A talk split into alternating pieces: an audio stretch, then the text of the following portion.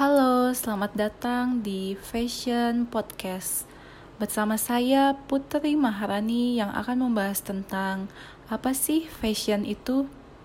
Tentu saja semua orang mengetahui bahwa fashion itu merupakan salah satu hal penting yang menunjang kehidupan sehari-hari. Fashion sendiri merupakan cara bagaimana seseorang berpakaian dalam kehidupannya sehari-hari.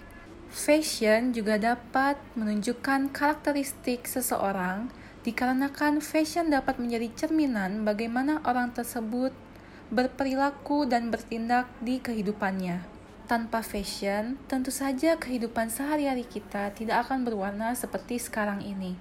Fashion juga dapat menjadi mata pencaharian seseorang dikarenakan fashion dapat menjadi salah satu pekerjaan yang menunjang kehidupan mereka. Terdapat beberapa jenis fashion yang kita kenal, yakni mulai dari street style, estetik, casual, hingga bohemian.